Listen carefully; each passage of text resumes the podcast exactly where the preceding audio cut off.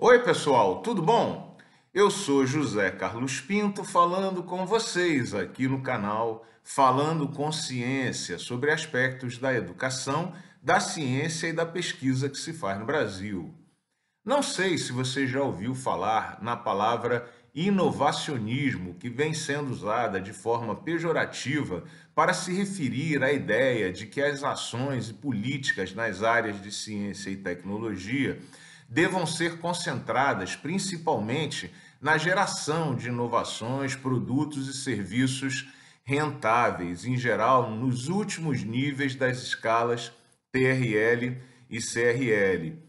De fato, o inovacionismo pode causar muitas deformações nas políticas públicas voltadas para as áreas de ciência e tecnologia, mas também podem deformar ações de grandes empresas nessas áreas, tema sobre o qual eu pretendo discorrer nos próximos minutos.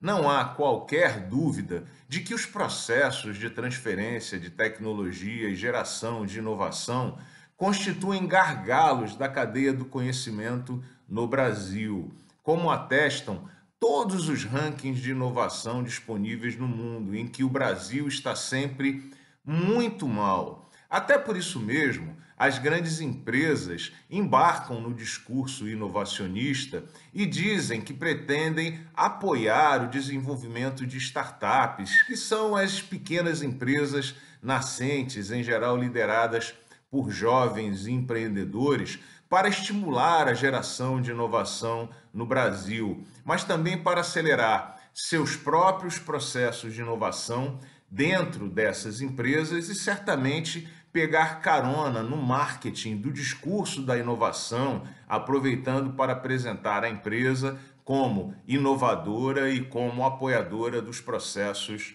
de inovação. Por isso mesmo, tem chovido programas de apoio a startups apoiados e patrocinados por grandes empresas no Brasil, o que a princípio pode ser considerado muito bom. Mas sobre o que mesmo tratam esses programas? E é aqui que está o X da questão.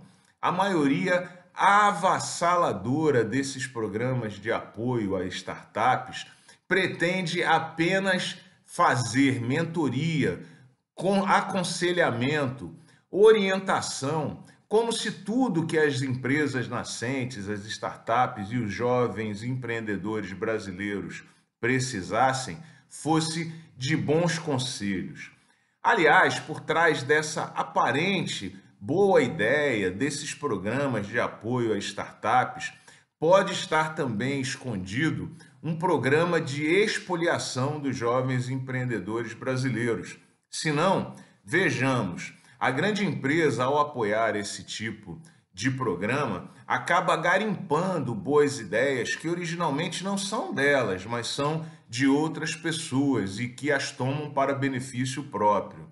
Em segundo lugar, essas empresas usam os programas para terceirizar o risco do desenvolvimento. E é muito comum ouvir nessa área frase do tipo: olha, quando você tiver com o produto ou serviço desenvolvido, você me procure, de maneira que fica claro que o programa terceiriza o risco daquele desenvolvimento para uma pequena empresa nascente e um jovem empreendedor. E mais ainda, como não remuneram o serviço do desenvolvimento, de alguma forma, eles expoliam o trabalho desses jovens empreendedores, fazendo com que a empresa gaste recurso única e exclusivamente no que já deu certo, invertendo completamente a lógica do desenvolvimento científico e tecnológico, que é ganhar nas ideias que dão certo, que em geral são a minoria, e parte do recurso é perdido no risco para que você tenha uma ideia dando certo, muitas vezes é necessário que você invista em 10 ideias, o que esses programas pretendem eliminar, fazendo com que a, a empresa invista única e exclusivamente na ideia que deu certo. E é por isso que você tem que estar atento. Por, tar, por trás de um programa de apoio à startup pode estar um lobo em pele de cordeiro porque o que o jovem empreendedor e as startups brasileiras precisam não é apenas de mentoria e conselho, precisam de projeto, precisam de parceria e precisam de investimento. Até porque, como diz a sabedoria popular, se conselho fosse mesmo bom, não seria dado, seria vendido. Um grande abraço e até o próximo vídeo.